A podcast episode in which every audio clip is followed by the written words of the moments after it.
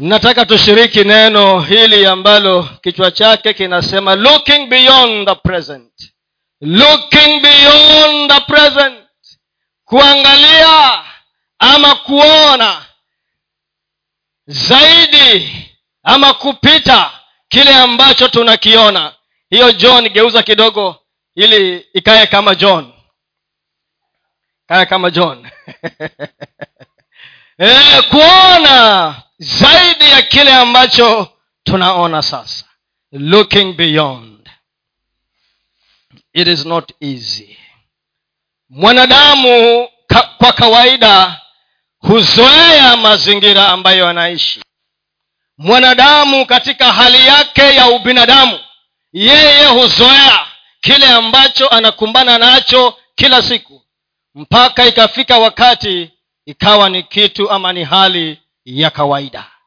Naye adui yetu hupenda sana kutuweka katika hali hiyo ili tuzoee mazingira tuzoee mambo fulani fulani tuzoee matatizo tuzoee kung'ang'ana ili aendelee kutukandamiza.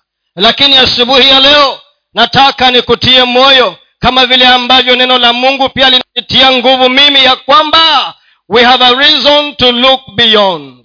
Tuko na sababu ya kuangalia mbele. Tuko na sababu ya kuona vizuri. Tuko na sababu ya kuona sawasawa kwa sababu neno la mungu linatuhakikishia hivyo. Nami ninaamini ya kwamba tunapofika mwisho wa ibada hii angalau tu upate kitu kimoja.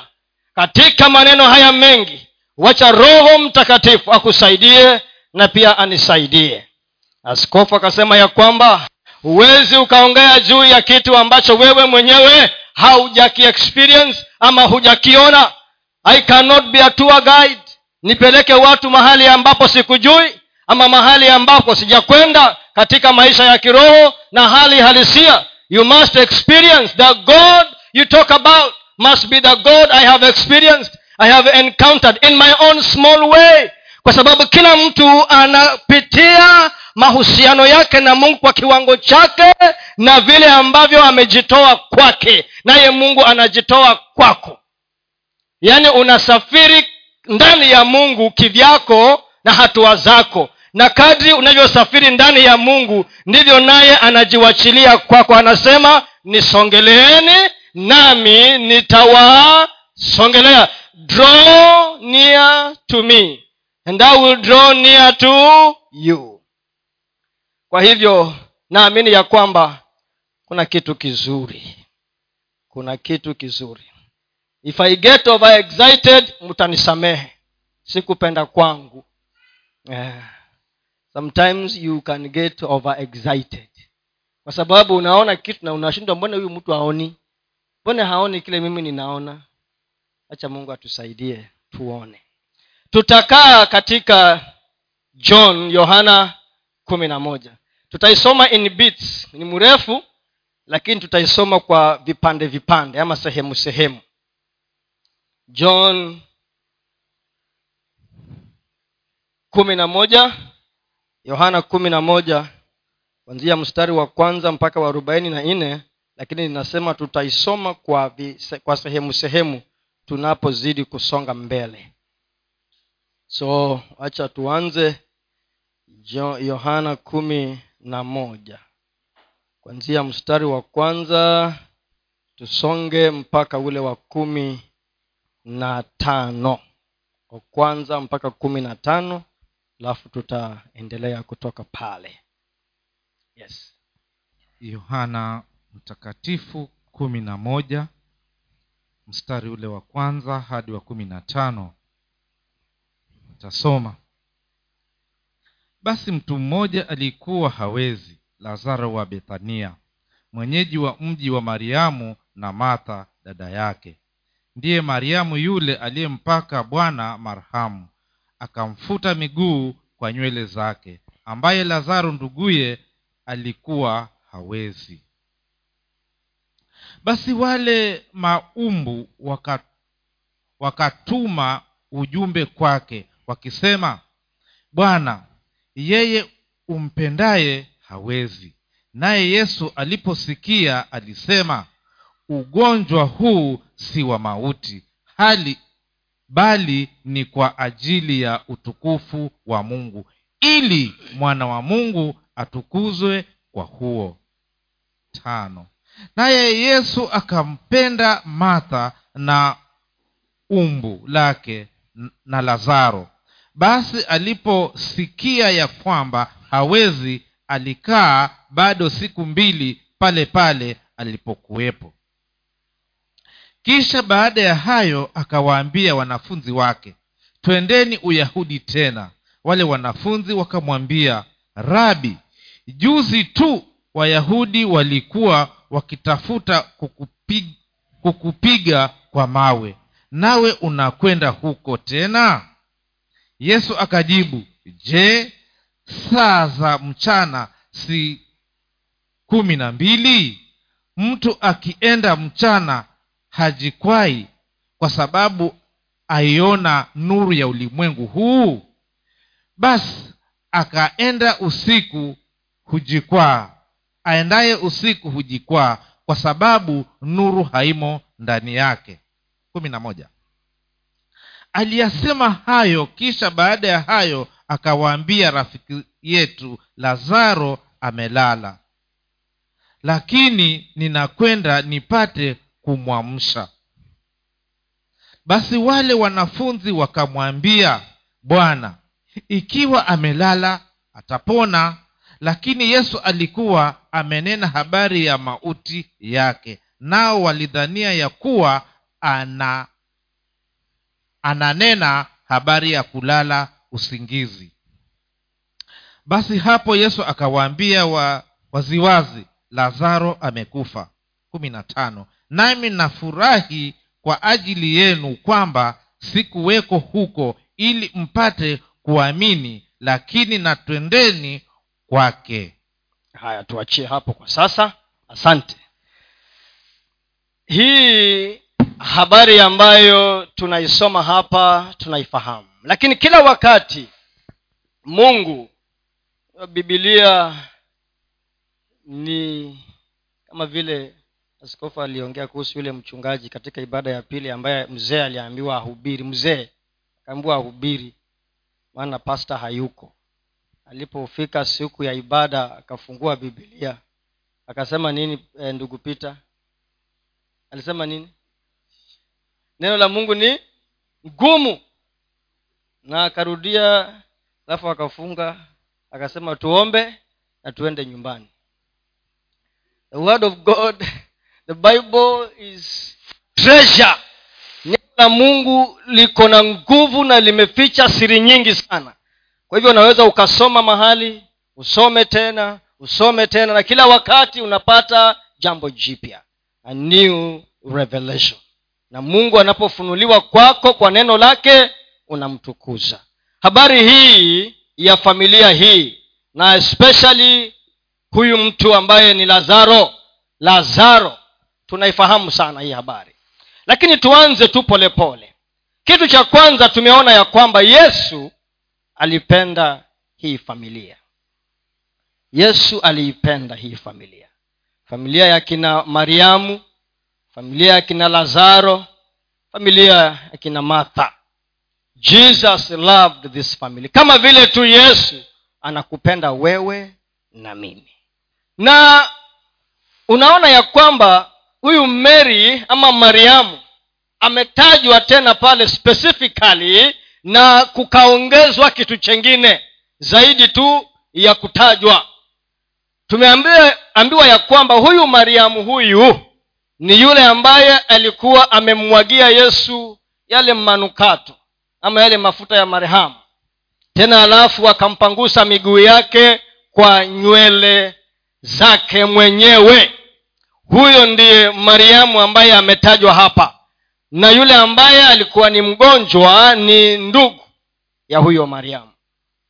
So nikawa najiuliza kwa nini extension ama explanation si mary ametajwa na zaidi kwa sababu ya huduma yake huduma yake. The service that mary offered unto jesus kumtumikia kwake mungu ama yesu was not in vain. And therefore that service ama ile huduma ambayo mariamu alitoa ya kumumwagia mafuta ama haya manukato yesu ilikuwa sasa inaenda kuongea kwa niaba yake. That service unto jesus was a memorial ya kwamba inakumbukwa ya kwamba inakumbukwa ya kwamba mariamu alitenda kitendo ambacho kinakumbukwa. Ndio kwa sababu inatajwa hapa si bure kwa sababu ni wengi ambao tunajua tu majina yao na hatujui zaidi lakini kuna wengine wanaelezwa zaidi si bure. Huwa kuna kitu ambacho mungu anataka tukishike. Kwa hivyo from the onset jua ya kwamba mungu anatambua huduma ama kitendo chochote kile unachokifanya kwa niaba yake ama kwa mtu mwingine yoyote lakini kwa niaba yake god recognizes. Na hata anapokuja katika nyumba yako huwa kuna kitu kimemprovoke.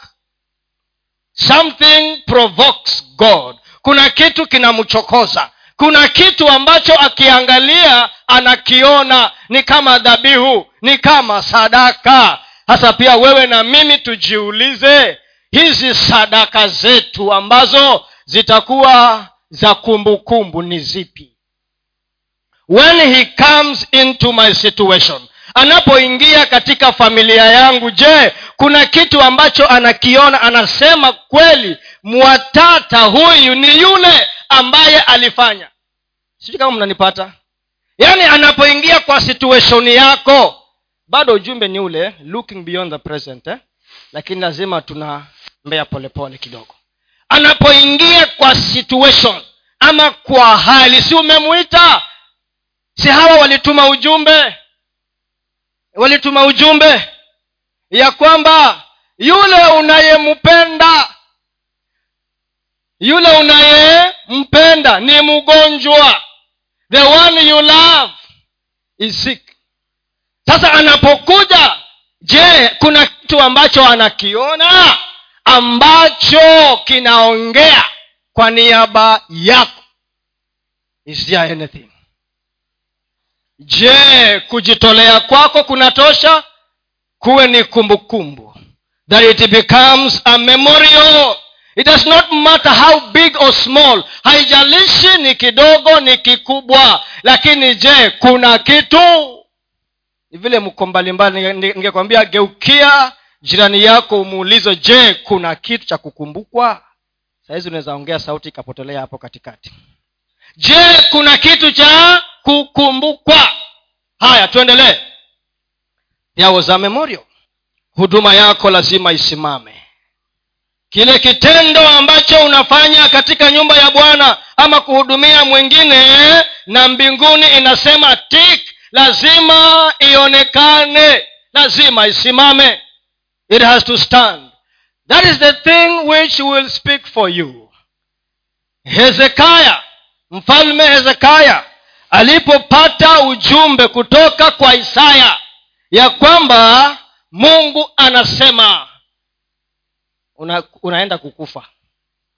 Hmm? alimwambia sasa put your house in order. Kwa sababu wakati wako umefanya nini? Umekwisha umekwisha. Naye isaya akageuka akaanza kutoka. Naye hezekaya akageuka akaangalia ukuta akaanza kumulilia mungu. Na alichokuwa anaongea ni kumkumbusha mungu. Anamwambia kumbuka. Anamwambia kumbuka. Anamwambia kumbuka naye mungu mbinguni anasikia. Kabla isaya atoke kwa geti ya mwisho ujumbe ukamfikia pale. Kabla atoke akamwambia rudi rudi. Nimekupatia ujumbe mwingine. Enda umwambie nimesikia. Na kwa sababu nimesikia nimemwongezea miaka mingapi? Kumi na mitano. Sasa kama mungu anasema siku moja ni kama ni kama eh, sasa sijui kama kumi na tano ilikuwa miaka mingapi? Lakini miaka kumi na lakini alikumbuka. Nao mariamu huyu ndio huyu sasa. Wakatuma ujumbe wakamwambia yule ambaye unampenda basi ni mgonjwa. Unajua hii ilikuwa ni kusisitiza. Yule ambaye unampenda sio mwingine tu yeyote. Yule ambaye una unajua ilikuwa ni kama ni motivation ya kumsukuma nani yesu akuje haraka. Si hata wewe kuna watu ambao wakikupea, wakipeana ujumbe unakimbia mbio. Na kuna wengine unasema ananiyuga aniyuga hiyo. Si ni ukweli mnajua hivyo mnafanya hivyo nyini wanadamu tu kama mimi? Mnafanya hivyo. Kuna wengine mkipata ripoti mbio. Kuna wengine unachukua your sweet time. Si ni ukweli hey, jaribu pita uitwe na bibi yako na usiende haraka. Ndio utajua. Yule ambaye unampenda sio tu mtu mwingine. Kuja haraka. Maana ni mgonjwa. The one that you love. Ona naye yesu akakaendelea kukaa huko. Akaendelea kukaa siku mbili. Tena baada ya hapo akaambia wanafunzi wake twende judea. Wanafunzi wakamuuliza si juzi tu hawa watu walikuwa wanataka kukuua tena unaenda huko. Yesu hakuwa na haraka. Unaweza ukasema huyu yesu basi mboni hakuwa na haraka na, na kweli anampenda? Huyu lazaro anapenda familia anapenda hawa maumbu wote hapa. Kwa nini hakuji haraka? Si hata wewe wakati mwingine unafika hapo unajiuliza kwani huyu mungu ako wapi? Ako wapi huyu mungu mbona nimemuita hakuji? Mbona hashuki haraka? Lakini alipo, yesu alipopata ujumbe mara ya kwanza alisema ugonjwa huu si wa mauti. Ugonjwa huu sio wa kifo. Ni ulete utukufu kwa nani? Kwa mungu. Sasa hapo ndio huwa mara nyingi tunakosa kupaona. Yesu akaendelea kama vile tu hata katika hali yako ya kila siku. Wakati mwingine anakaa kana kwamba bado anaendelea na shughuli zake. Anaendelea kuhudumia huko anaendelea kuponya wagonjwa anaendelea kutangaza injili na huku wewe unaugua. Lakini anasema tu alisema ya kwamba ugonjwa huo si wa mauti. Lakini hayo maneno hayakuwaingia because I'm sure si hao walitumana. Naye akapeana ripoti akasema enda ukawaambie. So yamshua waliambiwa ujumbe ambao yesu alifanya nini? Alisema. Lakini hayakuwaingia. Unajua haieleweki kwa sababu amesema ugonjwa huu si wa mauti. Lakini huku jamaa anaendelea kuugua hata anazidiwa. Kama alikuwa kwa kama ni hali ya hospitali alikuwa kwa general ward alienda casualty. Alafu akaenda wapi? Najua wataalamu wako hapa. E, akaenda wapi baada ya huko? General ward. Alafu baada ya hapo akasonga wapi? Icu from there akasonga wapi? Eh? hdu sikuna hdu pia? Ama inaitwaje eh. sasa anaendelea kudeteriorate na huku yesu hakuji. Haieleweki. It does not make sense huo ndio ukweli. It does not make sense. Haieleweki. Sasa naye yesu akakaa. Mpaka huku jamaa akafa. Mpaka akazikwa. Yesu bado hajafika. Looking beyond the present. Lakini ujumbe uliotumwa ukaletewa hawa maumbu ulisema nini? Si umbu mosquitos hawa madada huo ujumbe ulisema nini? Ulisema ugonjwa huu si wa mauti. Lakini hayakuingia. Hayakuingia hayo. Maana hali tunayoiona haisemi vile ambavyo yesu amesema. Haisemi. Huyu yuapa na yeye anasema sasa mauti ni ipi? Na huyu huyu hapa anakufa. Huyu ana, ana, ana gorota. Eh. sasa wewe pia nawe jiulize unapoomba unapopeana peleka barua pepe mbinguni anakuambia nini? What does he tell you? Unapopeana ujumbe unapeana unasema ile jeremaya kuna namba ya simu ni jeremaya ngapi?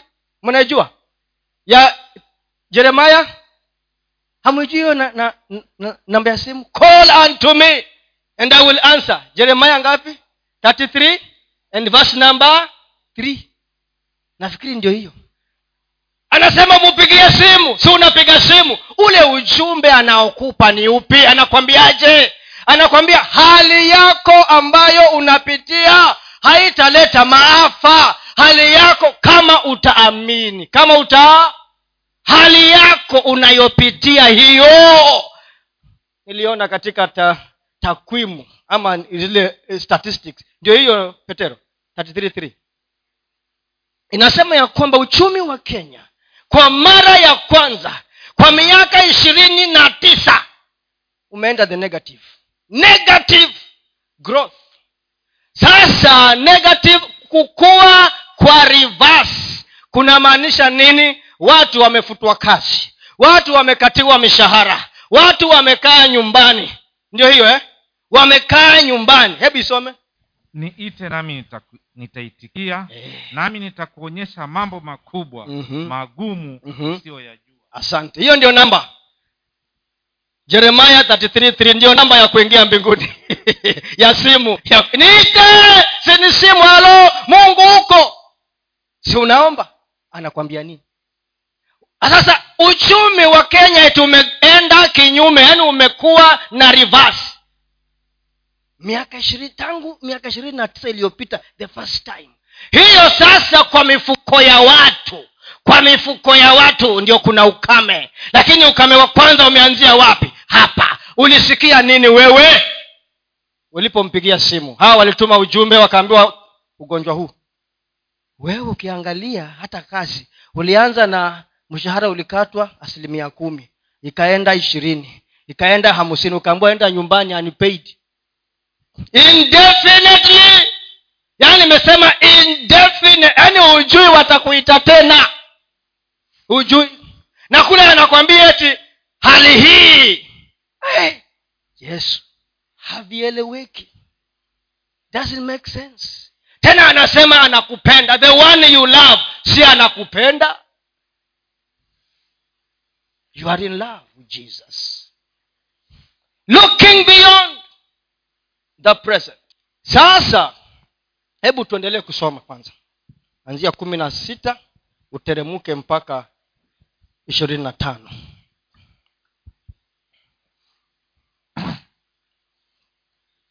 Yohana kumi na moja mstari ule wa kumi na sita hadi ishirini na tatu. Basi tomaso aitwaye pacha akawaambia wanafunzi wenziwe twendeni na, na sisi ili tufe pamoja naye. Basi yesu alipofika alimkuta amekwisha kuwemo kaburini yapata siku nne. Na bethania ilikuwa karibu na yerusalemu kadi ya maili mbili hivi. Na watu wengi katika wayahudi walikuwa wamekuja kwa martha na mariamu ili kuwafariji kwa habari ya ndugu yao basi martha aliposikia kwamba yesu anakuja alikwenda kumlaki na mariamu alikuwa akikaa nyumbani. Basi martha akamwambia yesu bwana kama ungalikuwepo hapa ndugu yangu hangalikufa. Lakini hata sasa najua ya ku... lakini hata sasa najua yu najua ya kuwa yu, yoyote utakayomwomba mungu mungu atakupa. Yesu akamwambia ntarudia. Martha akamwambia najua ya kuwa atafufuka katika wacha nirudie ishirini na mbili. Lakini hata sasa najua ya kuwa yoyote utakayomwambia utakayomwomba mungu mungu atakupa. Yesu akamwambia ndugu ndugu yako atafufuka martha akamwambia najua ya kuwa atafufuka katika ufufuo siku ya mwisho. Yesu akamwambia mimi ndimi huo ufufuo na uzima. Yeye aniami, am, aniaminie mimi ajapokufa atakuwa anaishi. Naye kila aishie na kuniamini hata kufa kabisa hata milele je unayasadiki hayo? Endelea mpaka 34 ishirini na saba. Akamwambia nam bwana mimi nayasadiki ya kwamba wewe ndiwe kristo mwana wa mungu yule ajaye ulimwenguni. Naye yohana mle mstari wa ishirini na nane. Naye alipokwisha kusema hayo alikwenda zake akamwita umbu lake mariamu faragani akisema mwalimu yuko anakuita. Naye aliposikia aliondoka upesi akamwendea. Na yesu alikuwa hajafika ndani ya kijiji lakini alikuwa akalipo pale pale alipomlaki mata basi wale wayahudi waliokuwepo na mariamu nyumbani wakamfariji walipomwona jinsi alivyoondoka upesi na kutoka. Walimfuata huku wakidhania ya kuwa anakwenda kaburini ili aliye huko. Mbili. Basi mariamu alipofika pale alipokuweko yesu na kumwona alianguka miguuni pake akamwambia bwana kama ungelikuwepo hapa ndugu yangu hangalikufa. Basi yule alipomwona analia na wale wayahudi walipo waliofuatana naye wanalia aliugua rohoni akafadhaika roho yake. thelathini na akasema mmemweka wapi? Akamwambia bwana njoo utazame. Asante. Tunaendelea tu bado polepole. Martha aliposikia kwamba yesu finally najua kungoja siku nne it can be eternity kama tu kungoja madakika machache. Mnakumbuka sauli alipoambiwa angoje samueli aje watoe dhabihu ili samueli aje atoe dhabihu ndio waende vitani. Alingoja nafikiri siku saba akachoka. Akasema nilingoja na ukachelewa kuja. Na hawa ma, hawa hawa majamaa nilionao kwenda vitani wakawa wameanza kuniletea matatizo. Wanakuwa uneasy. Wanataka kuenda vitani na wale maadui nao wameendelea kunizonga huko. Sasa ningefanyaje mimi? Niliamua tu kutoa da, sadaka. Akaambua umefanya upumbavu. You have acted foolishly. Kungoja. Waiting. Ndio kuna kuanga na changamoto aliposikia yesu anakuja akamkimbilia huko hata kabla afike hapa akamfuata huko. Na maneno ya kwanza yaliyotoka kinywani mwake alisema nini? Bwana kama ungelikuwepo huyu ndugu yangu hangekufa.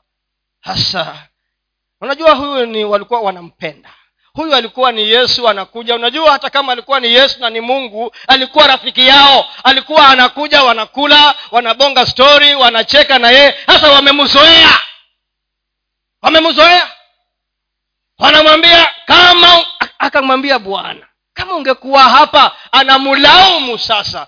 Si hata sisi mara nyingine unakaa peke yako unasema kwani huyu mungu jamani haoni haoni hali hii. Haoni ya kwamba biashara zetu zimekwisha. Hatuna mapato. Tumekopa mikopo. Hatujui tulipe na nini. Na naongea kwa sababu najua kuna wateja wangu hapa. Naongea polepole polepole tu. Kwa kunyenyekea na heshima. Unajiuliza kwani hawaelewi? Akamwambia bwana huyu jamaa angekufa lakini maneno ujumbe ulitumwa kwanzia mwanzo. Akamwambia sasa yesu akabidi aanze sasa kumintarogeti ni kama anamwambia kweli unanijua mimi ni nani kweli? Yaani nimekuja hapa kwenu mara nyingi na mumeona mumeona mumesikia na mumeona lakini bado ni kama hujanielewa hunijui mimi ni nani. Akamwambia unajua yesu alimwambia tu ndugu yako tu ni kulala amelala. At- atafufuka. Akamwambia najua atafufuka siku gani? Siku ya mwisho.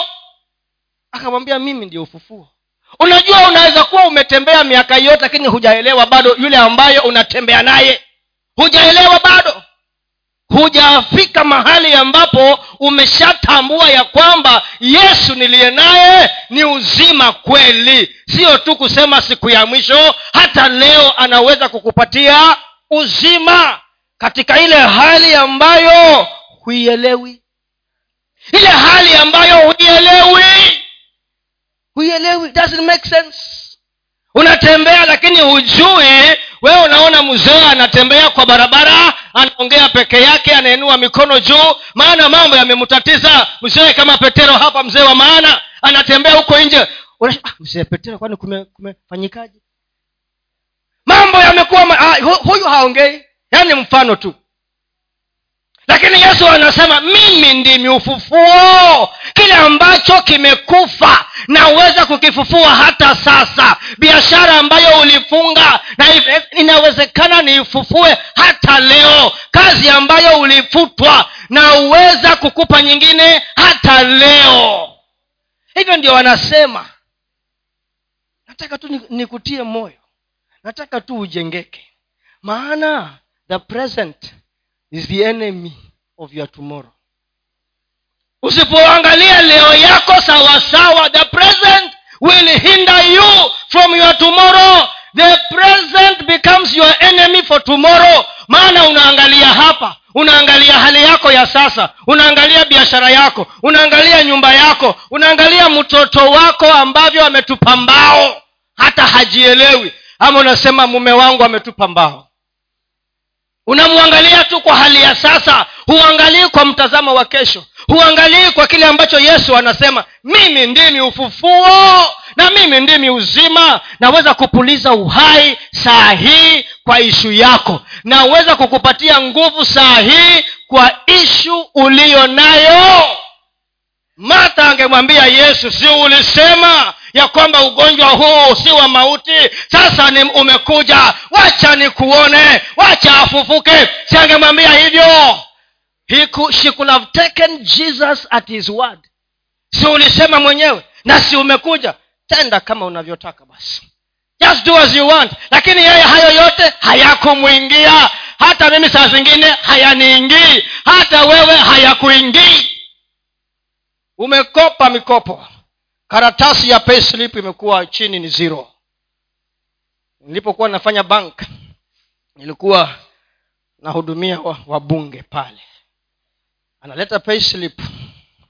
Mshahara umeanzia karibu milioni moja ama elfu mia saba. Angalia the bottom line. Bottom line iko na machozi. Kutoka mia saba mpaka almost zero. Na wa constituency wamekuja huyu ako na matanga huyu ako na school fees huyu amefukuzwa kwa nyumba huyu na wanataka mbunge afanye nini? Huyo ndiye mungu wao. Na yeye mjamaa huku ni zero. Zero. Your present predicament. Yesu amekuja. Jesus has come into your situation. Alafu wewe badala ya kumwambia si ulisema we unamwambia kama ungekuja. So in short unamwambia the matter is concluded. Unamwambia haiwezekani yesu. Naye yesu akamwambia mimi ndimi tena tena baadaye akamuuliza martha unaamini kweli? Akamwambia ee naamini wewe ndiwe yesu wewe mwana wa mungu utakayekuja. Yaani the issue at hand anaulizwa ajibu ajibu maana bado moyo wake haujaamini hauwezi kutoka kwa hali yako ya leo kama macho yako umeyaweka kwa hali yako ya leo. If you focus on your problem it becomes bigger. You focus on your situation it becomes bigger and bigger and it becomes unmanageable. But when you focus on jesus the problem becomes smaller. It becomes smaller. You focus on him he becomes bigger he becomes bigger. Then you sing and say bigger than all my questions. Bigger than all my trouble bigger than my business. Bigger than my husband. Bigger than my wife. You can come and sort out my issues.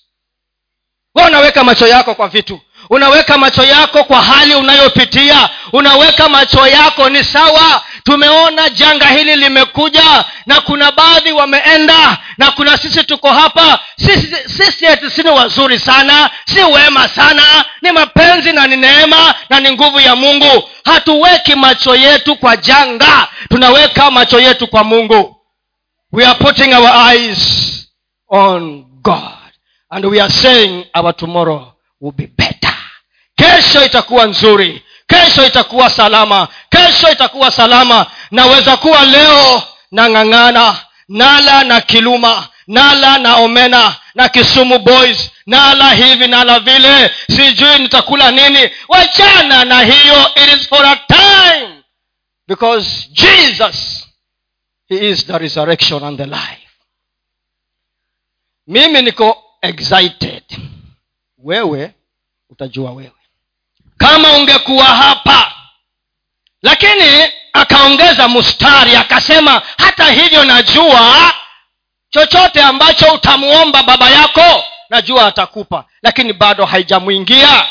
Maana yale maneno ambayo anaongea hayaambatani na kuamini. Wacha nikwambie ili ndio utoke kwa hali ya sasa na uangalie hali ya kesho ambatanisha maneno yako na imani yako na neno la mungu. Ambatanisha shikanisha maneno yako na imani yako na neno la mungu. Ongea kile ambacho mungu anasema sio kile ambacho unaona.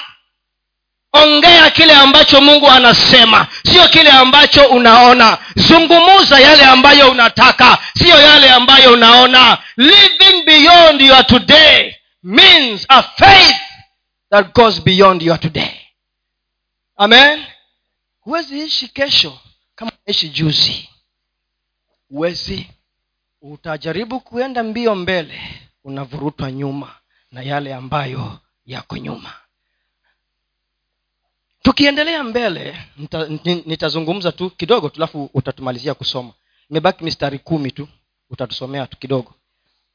Yesu unajua wale wayahudi kuna wayahudi ambao waliamini ya kwamba mtu akifa inachukua siku tatu ndiyo roho ya mtu imtoke. Hivyo ndio kuna watu waliamini ya kwamba mtu akifa inachukua siku tatu. Ndiyo roho yake ifanye nini? Itoke. Yaani amekufa lakini hajakufa. Bado roho yake iko ndani. Hivyo ndivyo waliamini wale. So yesu ilimbidi akae siku nne ili wale ambao wanaamini siku tatu ipite. Yes. Beyond what we can believe ili ndio wale ambao walikuwa na injili yao ya uongo ipite. Siku tatu zimepita roho imetoka je huyu yesu atafanyaje? Yaani imekufa fififi. Yaani hiyo kitu hakuna hakuna vile unaona kuna kitu kitatoka. Yeah, the thing is dead and dead and beyond dead. Hivyo ndio yesu alitaka iwe wakati mwingine inabidi mungu aruhusu hivyo. Wakati mwingine inabidi aruhusu hivyo. Ili ndio aone imani yako. Aone vile ambavyo wewe uko tayari kumwamini akamuuliza aka, akamuuliza ako wapi? Mlimuweka wapi? Hata leo yesu anakuuliza ulianza kukata tamaa wapi? Hata leo yesu anakuuliza ulianza kutupa mbao kuanzia wapi randa uliweka wapi? Workshop ulichomea wapi? Ulikatisha mahusiano wapi? Yaani anakuuliza hata sasa. Hasa wewe angalia kwa nia yako jiulize when did the rain begin to beat? Mulimuweka wapi? Mulimuweka wapi? Nataka nimuone nataka nipaone. Mulimuweka wapi? Unajua hili ndiyo mungu aje atoe ang'oe vitu ni wewe kwanza ujue. Wale wale wana wa manabii walioenda kukata miti kule ili waje wajenge kuna mmoja wao kichwa cha shoka kikaanguka ndani ya maji. Yule nabii mkubwa elisha akauliza imeanguka wapi? Where did you drop it? Corona is a spirit of disruption yaani imekuja itutoe kabisa. Na kama huamini chunguza maisha yako. Vile ulivyokuwa unaomba zamani huenda ikawa huombi tena hivyo. Vile ulivyokuwa na bidii ya kuenda kwa mikutano huenda ikawa huendi tena hivyo. Si bure. A scheme of the enemy to capture you. Si bure maana tulipokaa nyumbani ile miezi tulikula tukakula. Hata kufunga sasa unang'ang'ana. Unafikiri ni bure? Si ni ukweli tulikaa tukakula? Wengine wetu baada ya ile miezi tulikuwa tumefungiwa ile ya kwanza ulipokuja hapa kama ungepima kilo ungejua umeongeza kilo. Wangapi waliongeza kilo hiyo miezi? Am, eh? Ile, ile, ile miezi ya kwanza ile ile miezi ya kwanza ile tulikuwa hatukuji kanisani hapa. Hiyo miezi hiyo wangapi mliongeza kilo? E, najua mliongeza. Ah, mliongeza. Sasa hata kufunga imekuwa kibarua. Kweli ama uongo? Bwana yesu asifiwe. Mungu anawapenda sana. Anataka mfunge na muombe. Haleluya! E, si bure ili sasa ilikuwa ni njia ipatikane. Watu wengine tulikuwa vuguvugu. Hasa kama ulikuwa vuguvugu alafu vuguvugu likaja la korona vuguvugu times two. Wewe mwenyewe tayari ulikuwa huji kwa mikutano. Sababu ikaletwa. Ah. kwani hujui kuna korona kwani hujui kuna korona tusitangamane wapendwa. Ee, sawa lakini kuomba kwa nyumba yako pia ulifungwa. Pia yesu alisema kwa maombi msitangamane huko. Uongo. Dis- disruption. Sasa ulipote, uli, uliangusha wapi? Where did it fall? Where ilianguka wa, mlimuweka wapi? Wakaenda wakamwonyesha yesu ah, where did you bury your dream? Ndoto yako uliizika wapi? Huu ni ujumbe rahisi tu wa kukutia nguvu tu. Ndoto yako uliizika wapi? Bidii uliyokuwa nayo uliizika wapi? Matumaini uliyokuwa nayo uliyaweka wapi? Kuamka kwako na mapema uombe ulikuweka wapi? Kuombea wengine ulikuweka wapi anauliza mumemzika wapi? Mumemweka wapi? Hebu tuendelee mpaka mwisho tusomee mpaka the last 10 verses. Ili ndio ni summarize. Mstari wa ku thelathini na tano. Yesu akalia machozi. Basi wayahudi wakasema angalieni jinsi alivyompenda.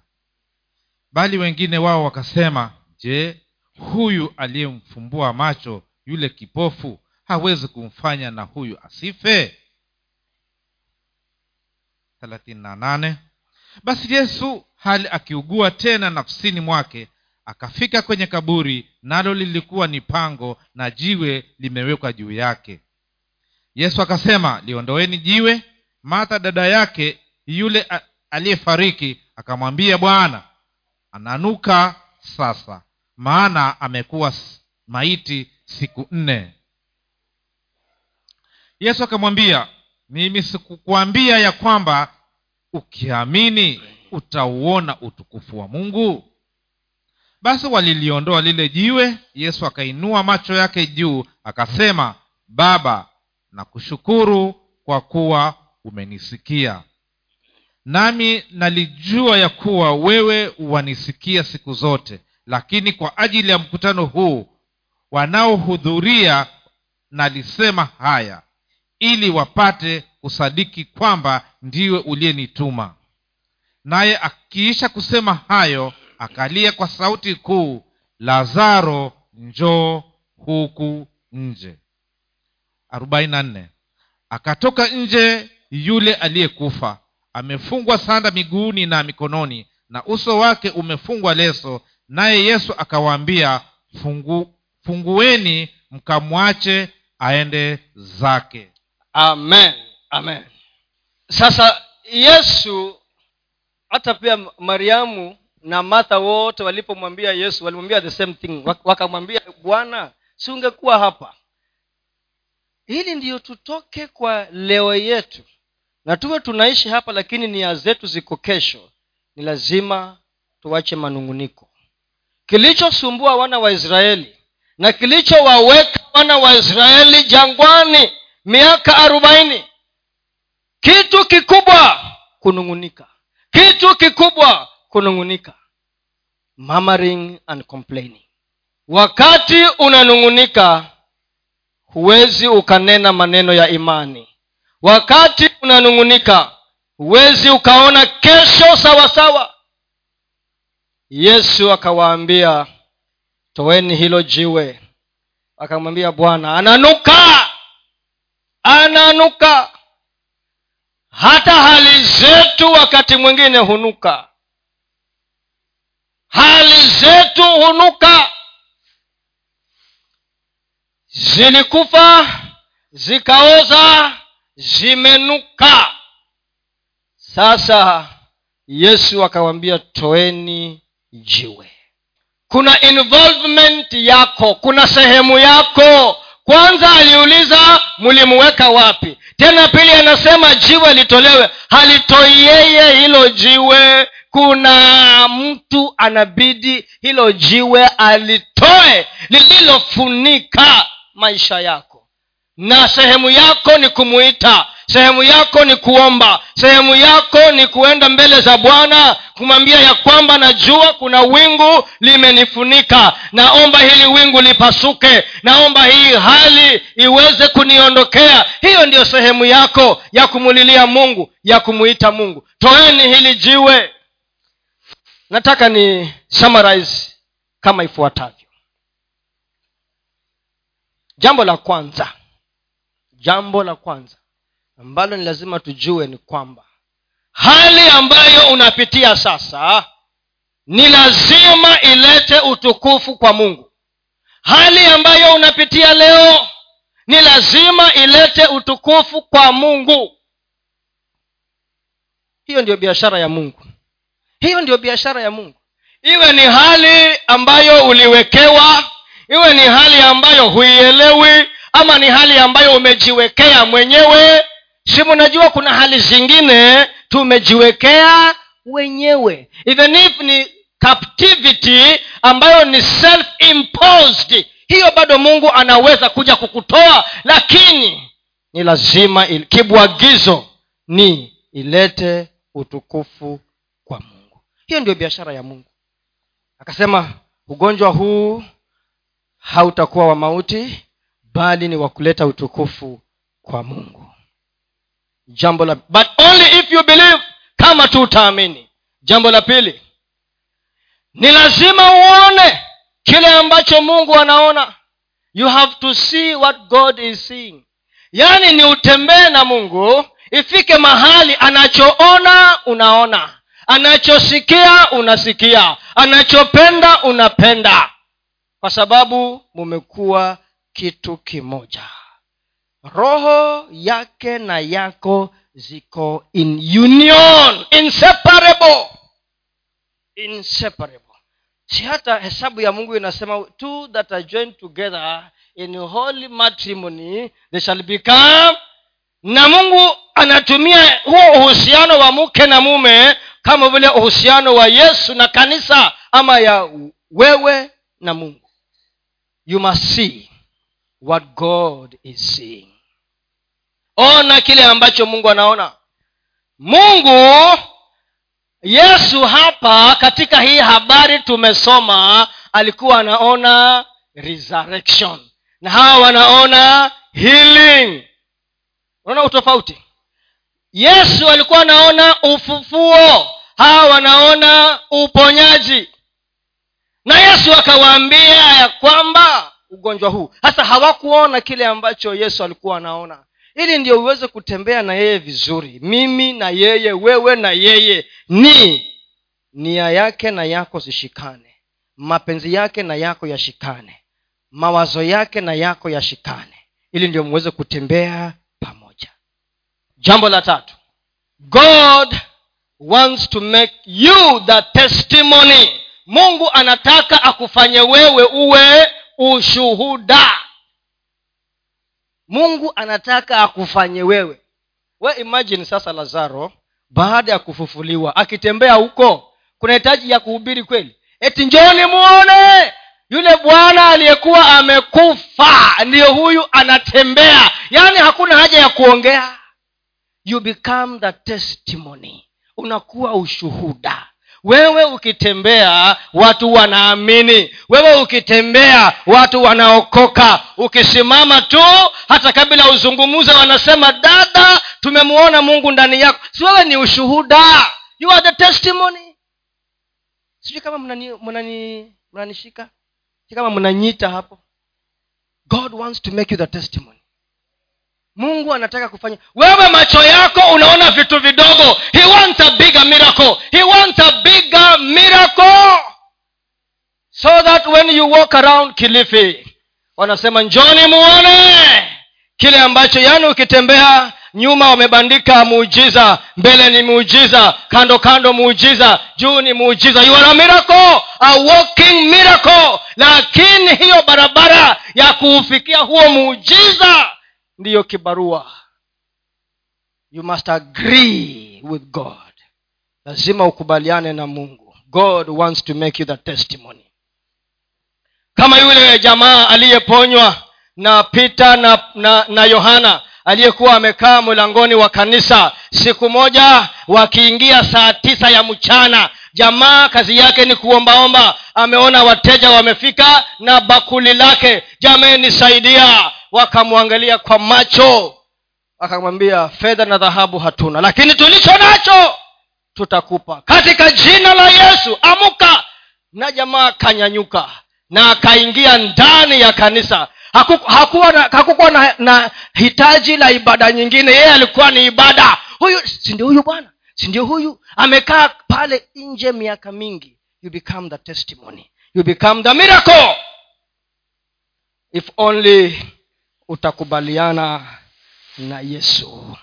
Jambo la nne na la mwisho kila wakati toa shukurani. Yesu alipofika pale kwa kaburi alisema baba na kushukuru kwa sababu kila wakati unanisikia.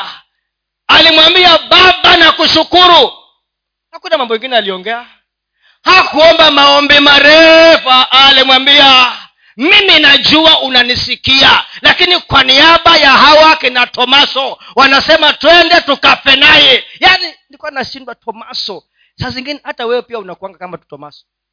Unaongea maneno ambayo hayaeleweki lakini mungu anakuelewa. Mungu anakuelewa maana saa zingine hujielewi. Lakini mungu anakuelewa. Anasema twendeni tu. Twendeni tu tomaso na wengi twendeni tu. Tukafe na yeye tomaso alisema twende tukafe na yeye. Ah, mkafe na nani sasa? Saa zingine maneno yetu hayaeleweki lakini mungu anatuhurumia tu. Toa shukurani ukitembea bila viatu asante yesu. Kama umekaa nyumbani muda mrefu hujapata mume asante yesu. Umekaa nyumbani umekosa ki... mke asante yesu. Kama umekaa nyumbani na hali hazieleweki ukienda kwa ofisi hazieleweki umestaafu mzee mambo mengine unayoona hayakuwi sawasawa tu amwambie yesu asante. Maana kila wakati unanisikia. Ninapokuita unanisikia. Lakini kwa sababu ya hawa familia yangu ambao pengine hawaelewi bwana shuka utende jambo. E, saa zingine ni hivyo. Amen. Shukurani. Yesu akatoa shukurani akasema najua unanisikia je uko na uhakika ya kwamba ukimwita anakusikia na anakujibu? Na naamini ya kwamba mungu ametutoa mahali. Ametutoa mahali na anatupeleka mbali. Kaa ukijua ya kwamba soma warumi nane kumi na nane alafu tufunge na hiyo. Warumi nane romans 8 and verse number 18 tusomee tafadhali mzee petero asante. Maana na yahesabu mateso. Maana na hesabu ugumu. Msichana kama statistics inakulemea ilemee reloaded. Ilemee! Unasimama unaiambia wewe utanielewa. Lazima maana kuteseka kusoma hii sijui kitu gani. Ni ya muda tu. Utukufu utakaofunuliwa kwangu na ndani yangu ni mkubwa. Look at the glory. Look at the prize. Angalia utukufu. Angalia ushindi. Maana kuna utukufu ndani ya ushindi. Yale ambayo unapitia leo si kitu. Yale ambayo unapitia leo si hoja. Yale ambayo wanakuambia leo ni bure yale ambayo wanaku, wanakuwekelea. Yote hayo ni bure si kitu. Maana kuna utukufu. Lakini utukufu ni lazima ushinde. Amen. Utukufu ni lazima ushinde. Utukufu uko ndani ya ushindi. Hebu simameni. Utukufu uko ndani ya ushindi. Utukufu wa bwana uko ndani ya ushindi